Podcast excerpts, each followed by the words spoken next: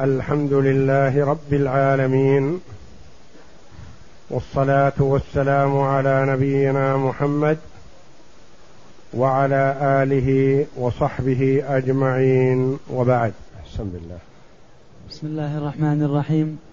قال المؤلف رحمه الله تعالى فصل الشرط الثاني الحرية. فلا تجب على عبد فإن ملكه سيده مالا وقلنا لا يملك فزكاته على سيده لأنه مالكه. وإن قلنا يملك فلا زكاة في المال لأن سيده لا يملكه. وملك العبد ضعيف لا يحتمل المواساة بدليل أنه لا يعتق عليه أقاربه إذا ملكهم ولا تجب عليه نفقة قريبه. والزكاة إنما تجب بطريق المواساة. قول المؤلف رحمه الله تعالى فصل الشرط الثاني الحرية. الشرط الأول تقدم لنا هو الإسلام لأن الإسلام هو الأساس وهو شرط التكليف. ولا تجب إلا بشروط أربعة الأول الإسلام. الثاني الحرية. فلا تجب على العبد إذا كان له مال. فلا تجب على عبد فإن فإن ملكه سيده مالا وقلنا لا يملك فزكاته على سيده. المال الذي بيد العبد لا يخلو. إما أن يكون يعمل به لسيده فهذا لا إشكال فيه.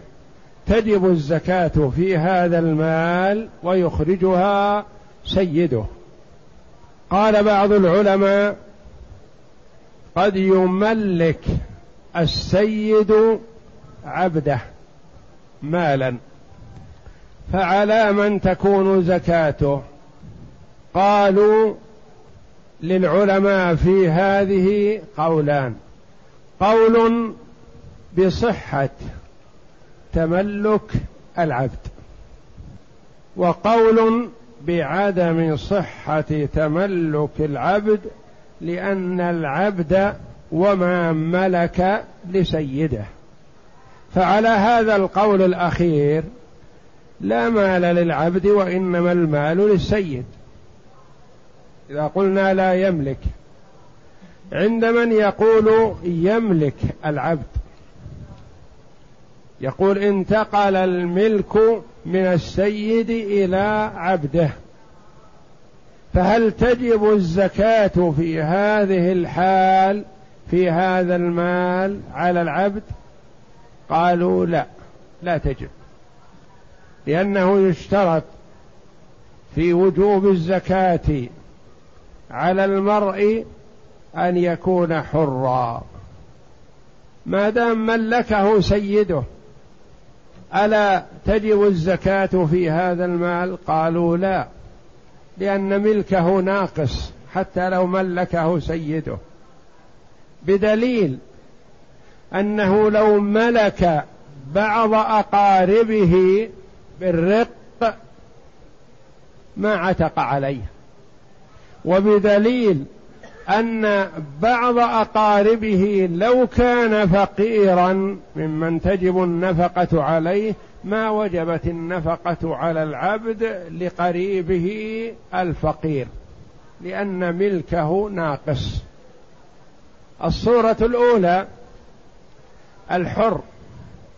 إذا وجد أباه أو أمه أو ابنه أو بنته يباعون فاشتراهم لكونهم ارقه عتقوا عليه بمجرد الشراء. ارقه دخلوا في ملك ابنهم أو أبيهم وجب عتقهم بمجرد الشراء. عتقوا. العبد بخلاف ذلك. لو أن عبد وجد أمه أو أباه يباع فاشتراه ما ما عتق عليه لأنه يكون هو ومن اشترى ملك لسيده. ثانيا الحر إذا قصرت بأبيه النفقة. وجب عليه أن يكملها إذا كان قادر. إذا قصرت بأمه النفقة وجد عليه أن يكملها إذا كان قادر.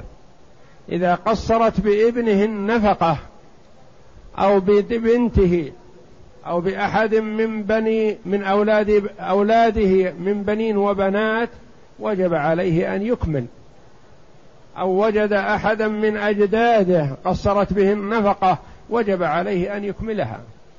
فمثلا الأب غني والولد فقير. نقول يجب على الأب أن ينفق على ولده.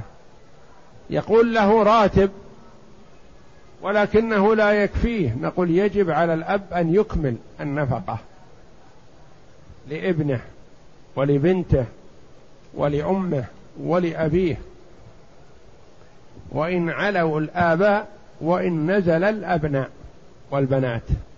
أما الرقيق إذا كان له مال وملكه سيده ووجد أباه قصرت به النفقة وهو حر ما يجب على الرقيق أن ينفق على أبيه ولا على أمه ولا على ابنه الحر ولا على بنته الحرة. ما يجب عليه أن ينفق عليهم لأنه يختلف عن الحر. الحر ملكه تام على ماله أما الرقيق فلا. حتى لو ملكه سيده فملكه ضعيف. فلذا قال العلماء لا تجب الزكاة على الرقيق في ماله وإن قلنا بصحة تمليك السيد لعبده. فلا تجب أن عليه الزكاة في هذا المال لأن الرقيق لا تجب عليه الزكاة والسيد ملك هذا المال لرقيقه فلا تجب عليه فيه زكاة. نعم. ولا تجب على مكاتب لأنه عبد. وملكه غير تام لما ذكرنا. فإن عتق وبقي في يده نصاب استقبل به حولا وإن عجز استقبل سيده بماله حولا لأنه يملكه حينئذ. وما قبض من نجوم مكاتبه استقبل به حولا لذلك. وإن ملك المعتق بعضه بجزئه الحر نصابا لزمته زكاته. لأنه يملك ذلك ملكا تاما فأشبه الحر. ولا تجب الزكاة على مكاتب. أولا نعرف المكاتب من هو. المكاتب هو كأن يكون عند الرجل رقيق. فيقول الرقيق لسيده بعني على نفسي. أنا أشتري نفسي منك بمئة ألف. أسلمك في كل شهر كذا وكذا. فاتفقوا على هذا الاتفاق. هذا نسميه مكاتب. يعني ليس قن رقيق كامل ولا حر لأنه إلى الآن ما سدد ما عليه. وما ما سدد ما عليه فلا ينتقل للحرية وليس كالرقيق القن وإنما يسمى هذا مكاتب. كما قال الله جل وعلا فكاتبوهم إن علمتم فيهم خيرا وآتوهم من مال الله الذي آتاكم. هذا يسمى مكاتب. المكاتب بيده مال. يشتغل لنفسه يجد ويجتهد ويسلم سيده شهريا مثلا ألف أو خمسة آلاف أو أقل أو أكثر ويبقى معه مال يشتغل فهل تجب الزكاة في هذا المال؟ لا لأنه ليس هذا المال للسيد فيزكيه وليس والملك للرقيق ضعيف ما استقر في ملكه. قد يجوز يعجز عن السداد فينتقل المكاتب والمال الذي بين يديه كله لسيده. فلا تجب على مكاتب. لما ذكرنا لأن ملكه ناقص لهذا المال ما استقر. فإن عتق وبقي في يده نصاب استقبل به حولا جديدا. الرقيق المكاتب سدد الأقساط اللي عليه كلها وبقي في يده أقل من نصاب. ما عليه زكاة ولا يبدأ حوله. متى ما استكمل النصاب بدأ الحول عليه فيستقبل به حولا جديدا. مثلا سدد آخر قسط في آخر يوم من ربيع الثاني. انتهى. الآن عتق. ننظر المال الذي بين يديه. نصاب أو أقل؟ قالوا لا أقل من نصاب. نقول ما عليه شيء. يبدأ حوله؟ لا. استكمل النصاب مثلا في رجب. صار عنده نصاب من الزكاة. نقول يبدأ حوله من رجب. متى يزكي؟ في رجب من السنة القادمة. يتم الحول. استقبل به حولا جديدا. أما ما دام لم يسدد الأقساط التي عليه فليس عليه زكاة ولا يستقبل حولا. وإن عجز عن التسديد فالمال مال السيد. إذا يستقبل به السيد حولا جديدا. وما قبض من نجوم مكاتبه كذلك يستقبل بها حولا جديدا. وإن ملك المعتق بعضه بجزئه الحر نصابا. شخص مثلا رقيق بين اثنين فاشترى نفسه من واحد من الشريكين يكون يشتري نصف نفسه. أو أحد الشريكين أعتق حصته. ولم يمكن أن تسري للحصة الباقية لأن المعتق ما عنده مال. وإلا لو كان المعتق عنده مال قلنا يلزمك أن تشتري مال صاحبك نصيب صاحبك وتعتقه. تسري عليك يسري عليك العتق. قال ما عندي مال ما أملك إلا نصف هذا العبد هو حر لوجه الله. نصفه حر ونصفه رقيق. كل ما اكتسب من مال يقسم أنصاف. نصف له بنصفه الحر ونصف لسيده بنصفه الرقيق. فجمع مال بنصفه الحر يجب عليه الزكاة فيه. لأنه ملكه. ملكه بنصفه الحر. ولا تجب الزكاة في كل ما ملك لأن بعض ما ملك لسيده. فهو لا يزكي مال سيده وإنما يزكي ماله الذي هو نصف كسبه. فصل. الشرط الثالث تمام الملك. فلا تجب الزكاة. الشرط الثالث تمام الملك. الشرط الأول الإسلام. الشرط الثاني الحرية. الشرط الثالث تمام الملك. لأن فيه ملك تام وفيه ملك غير تام. فلا تجب الزكاة في إلا في ملك تام.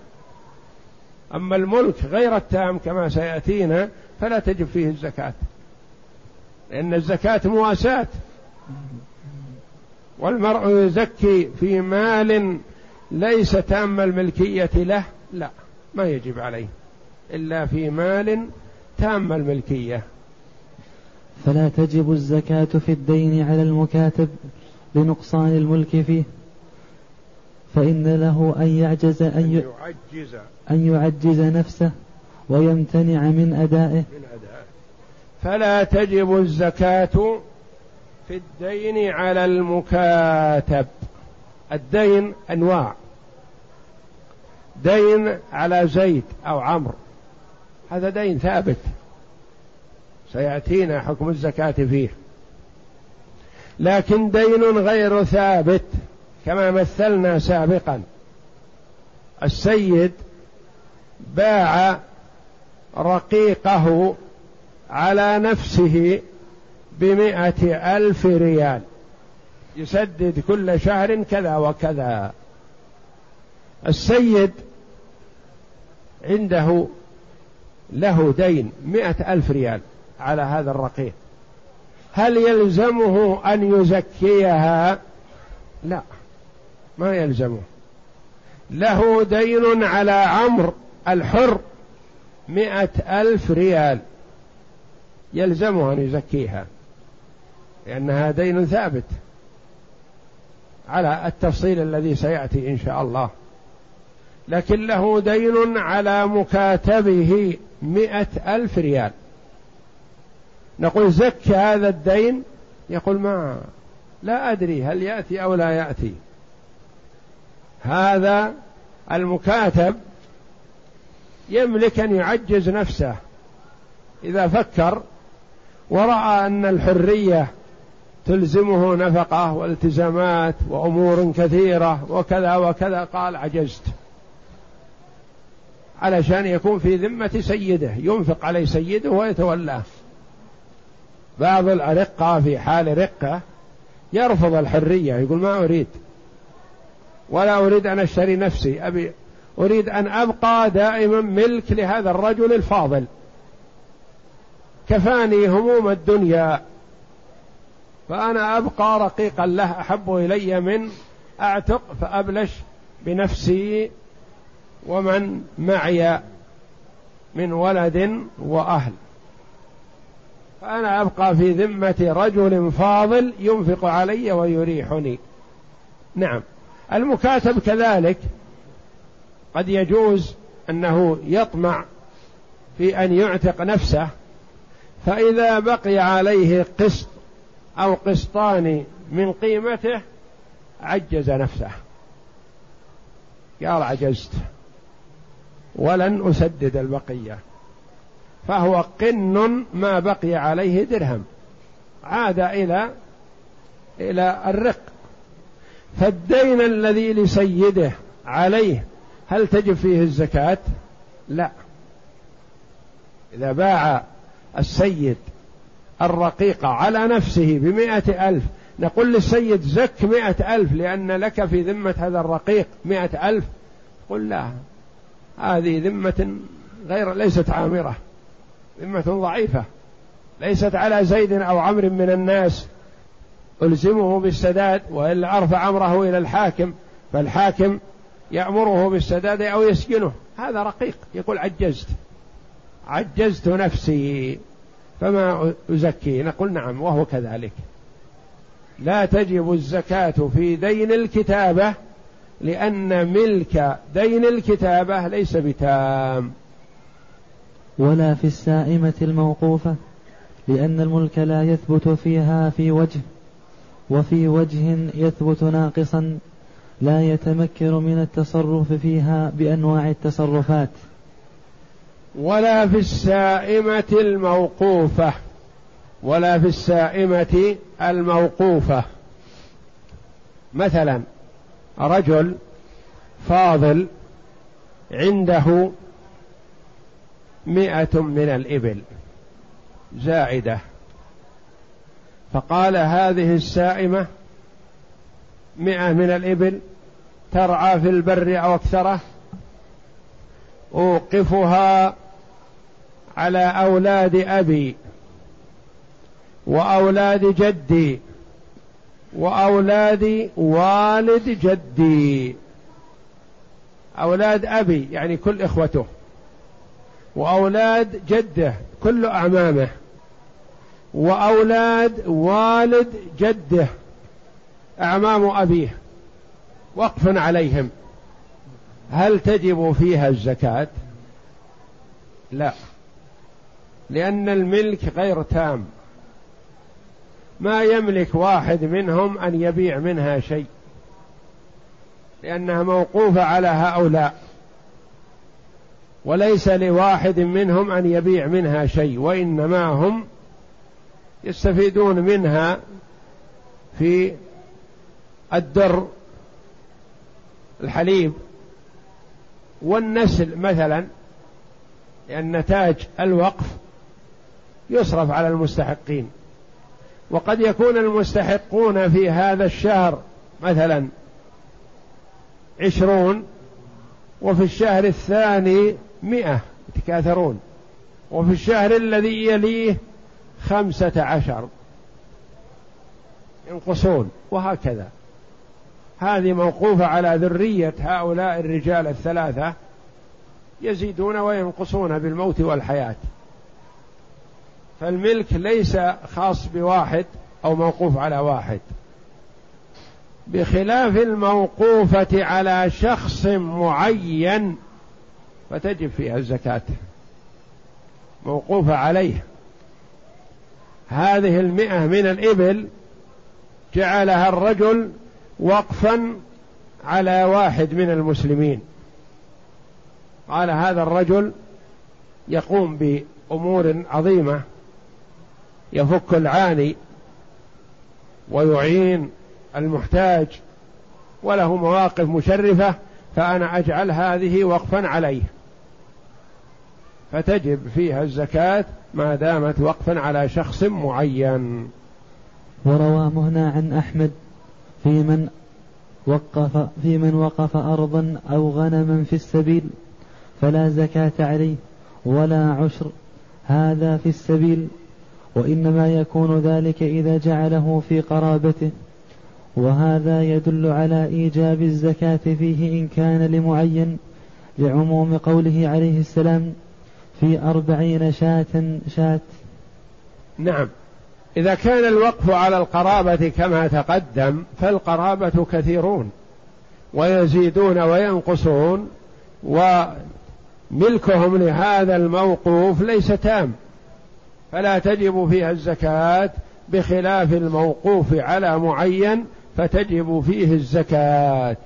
إذا وقفها على زيد من الناس فيجب عليه أن يزكيها في كل عام. نعم.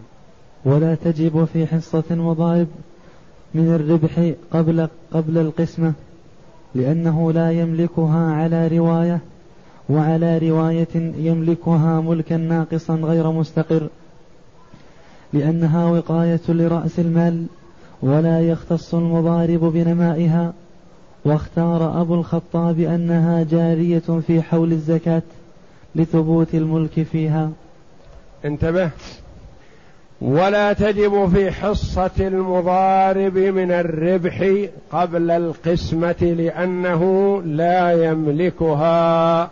على رواية. وعلى رواية يملكها ملكا ناقصا غير مستقر لأنها وقاية لرأس المال ولا يختص المضارب بنمائها. هذه تقع كثيرا بين الناس. انتبه لها. ولا تجب في حصة المضارب. نعم. رجل عنده مئة ألف ريال. فسلمها لتاجر أو لعامل يشتغل فيها. وقال هذه هذا المبلغ اشتغل فيه. وما قسم الله من ربح فلك نصفه ولي نصفه. وأما الخسارة فمعلوم أنها تكون على رأس المال. العامل ليس عليه شيء من الخسارة. سلمها إياه مثلا في شهر رمضان. قال هذا شهر فاضل نتفق جميعا على هذا الاتفاق. أسلمك مئة ألف تعمل فيها وما يقسم الله من ربح فهو بيننا مناصفة. فاشتغل العامل جد واجتهد. فلما كان في رمضان الثاني بعد سنة ناظروا تجارتهم هذه فقوموها بمئة وأربعين ألف. كان ربحها كم؟ أربعون ألف. إن اقتسموا اقتسموا فالتاجر صاحب المال الأصلي يزكي ماله وربحه. كم ربحه؟ عشرون ألف مع مئة. يزكيها جميع لأن حال عليها الحول. العامل يأخذ العشرين ألف هذه ويستقبل بها حولا جديدا. إذا تقاسموا. ما تقاسموا؟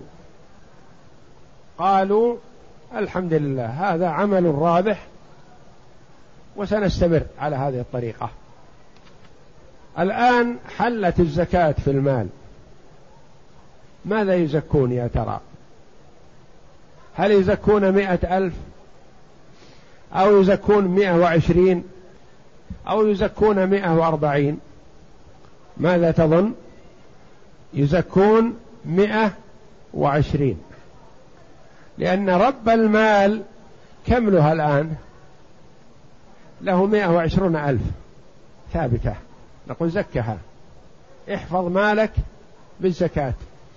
وإلا فسينقص. يهلك. الزكاة تحفظ المال. وأنت تخاطر في مالك في البر والبحر. وتتعامل مع الناس. إذا دفعت الزكاة حفظت لك مالك بإذن الله. وإذا لم تدفع الزكاة هلك مالك. وضاع. لأنها تخالطه فتفسده وتهلكه. نعم. لكن الخلاف في العشرين الألف التي للعامل. هذه هل تزكى أم لا؟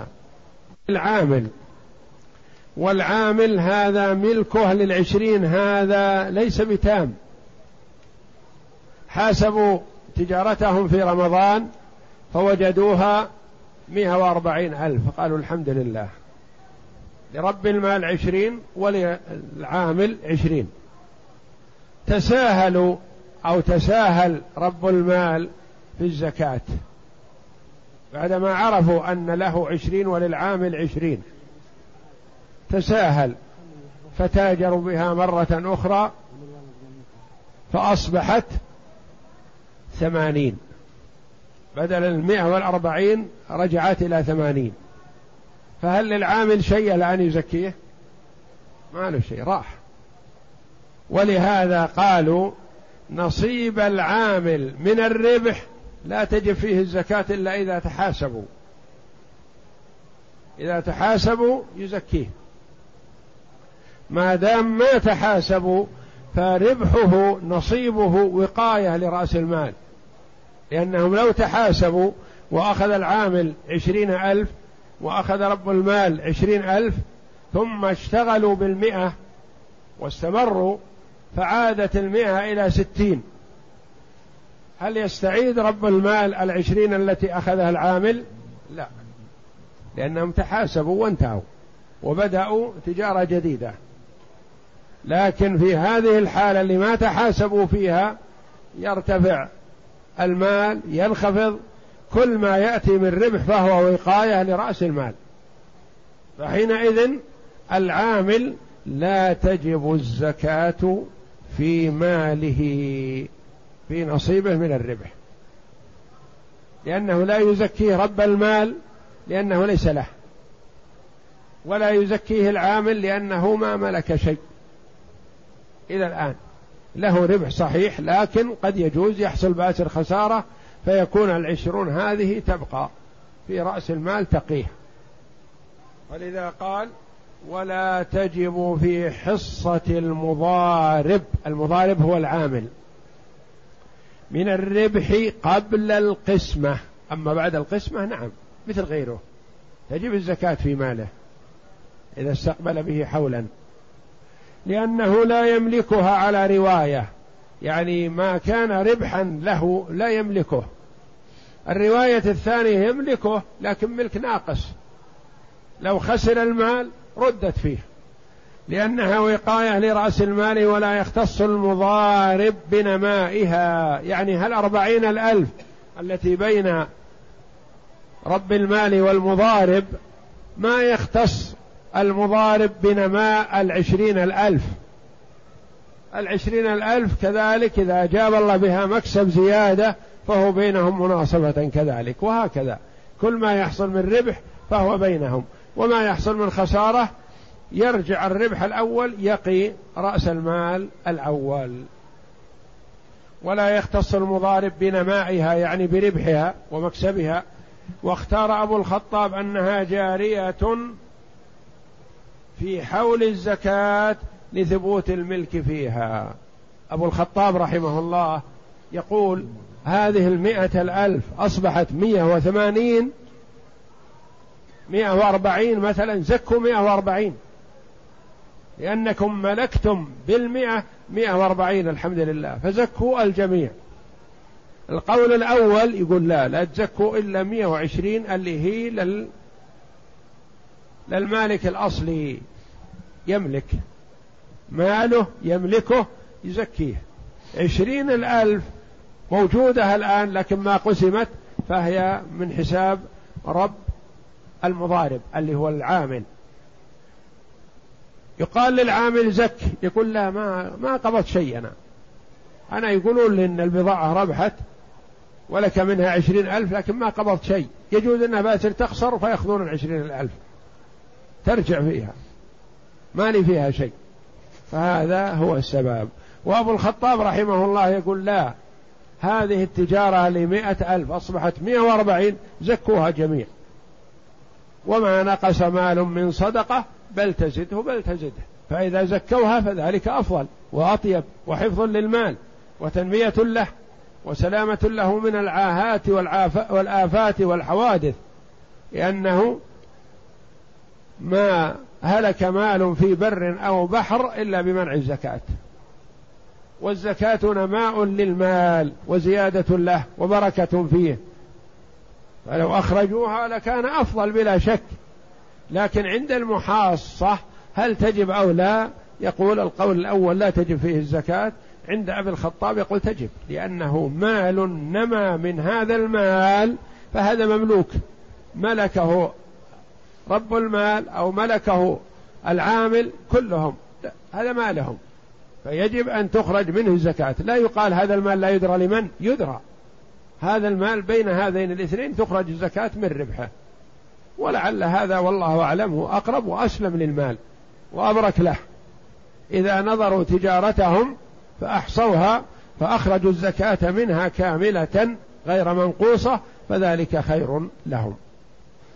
وفي المغصوب والضال والدين على من لا يمكن استيفاؤه منه لإعسار أو جحد أو مطل روايتان إحداهما لا زكاة فيه لأنه خرج عن لأنه خرج عن يده وتصرفه أشبه دين الكتابة ولأنه غير نام فأشبه الحلال والثانية فيه الزكاة. لأن الملك لأن الملك فيه مستقر ويملك المطالبة به فوجبت الزكاة فيه كالدين على ملي. هذا نوع آخر من أنواع المال. وفي المغصوب والضال والدين على من لا يمكن استيفاؤه منه لإعسار أو جحد أو مطل. روايتان.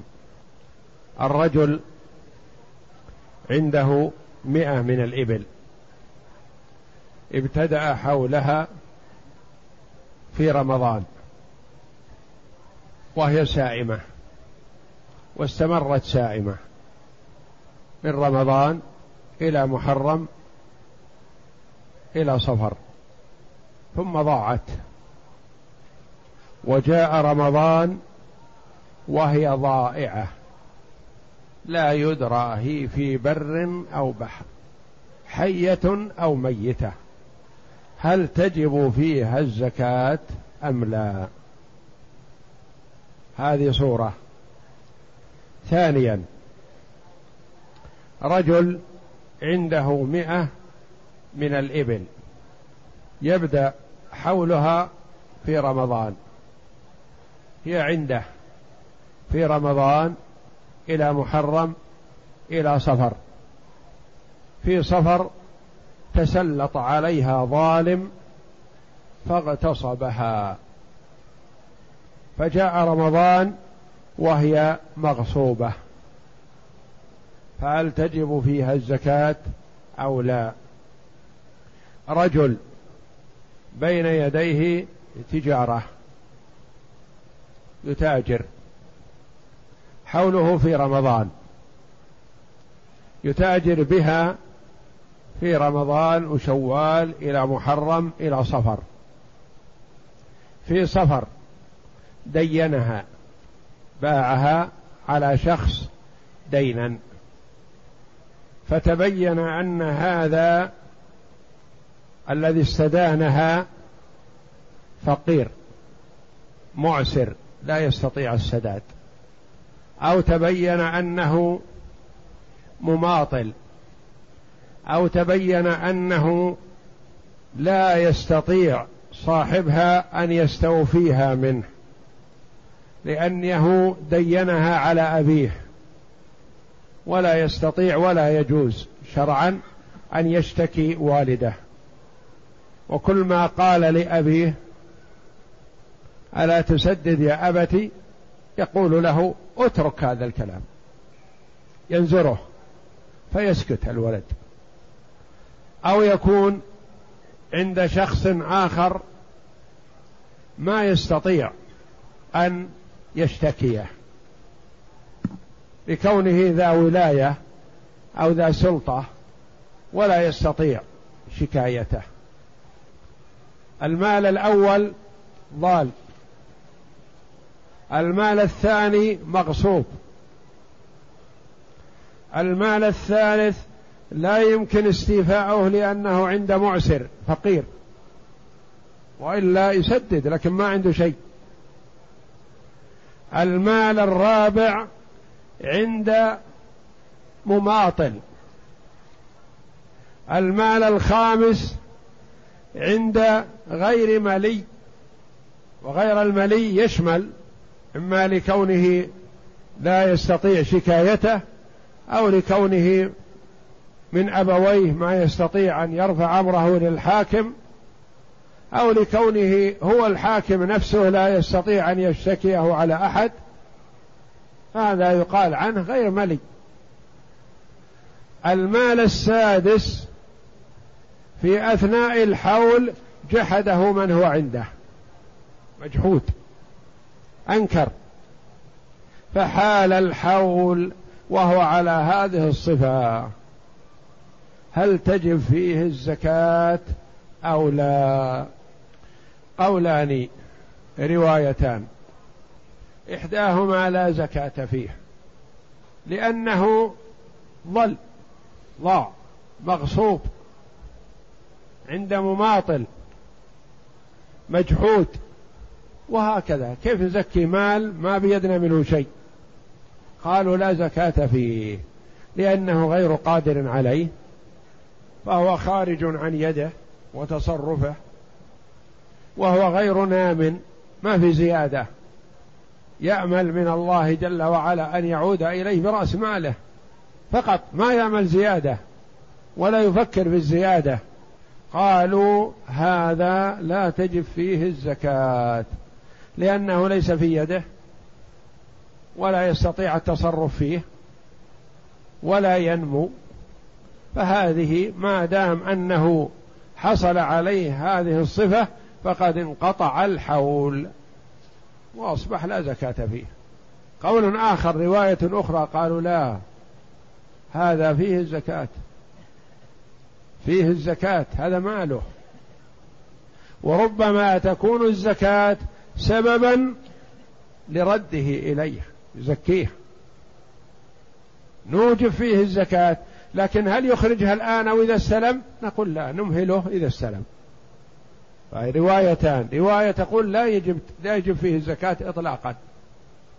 جاء ولا ما جاء؟ ما يجب فيه الزكاة. الرواية الأخرى تقول تجب يجب فيه الزكاة لكن لزوم إخراج الزكاة عندما يقبض. إذا قبض يزكي وإذا ما قبض فلا يزكي. الفرق بينهما أن الرواية الأولى تقول انقطع الحول إذا أتى يستقبل به حولا جديدا. الرواية الثانية تقول لا الحول مستمر. حول حولين ثلاثة أربعة يزكيه. لكن لا نلزمه بالسداد الآن بدفع الزكاة الآن لأنه ليس في يده شيء. فمتى ما جاء يزكى روايتان. وللعلماء رحمهم الله في الدين على غير الملي ثلاثة أقوال. يعني دين على معسر أو دين على مماطل أو دين على إنسان ما تستطيع أن تأخذه منه. إن طابت نفسه أعطاك وإلا تعذرك ولا يعطيك شيء ولا تستطيع أن تقول شيئا بين يديه. إما لكونه أب والأب لا يجوز أن يشتكيه ابنه أو لغير ذلك. هذا للعلماء رحمهم الله في ثلاثة أقوال. القول الأول كما هو في الرواية الثانية أنه تجب فيه الزكاة في كل عام. الرواية الثاني القول الثاني أنه إذا قبضه زكاه لعام واحد. القول الثالث أنه إذا قبضه استقبل به حولا جديدا يعني مثل الرواية الأولى. استقبل به حولا جديدا لأن الفترة السابقة راحت.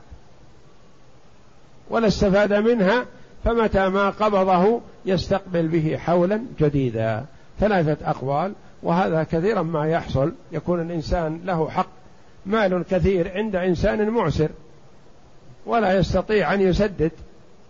وقد يوجد من يسدد عنه في المستقبل فإذا استلمت حقك بعد سنتين أو ثلاث أو أربع هل تجب عليك الزكاة في كل سنة؟ أم تستقبل به حولا جديدا؟ أم تزكيه لسنة واحدة؟ لعل الأقرب والله أعلم الذي اختارها جمع من العلماء ويروى عن علي بن أبي طالب رضي الله عنه أن المرأة يزكيه لسنة واحدة.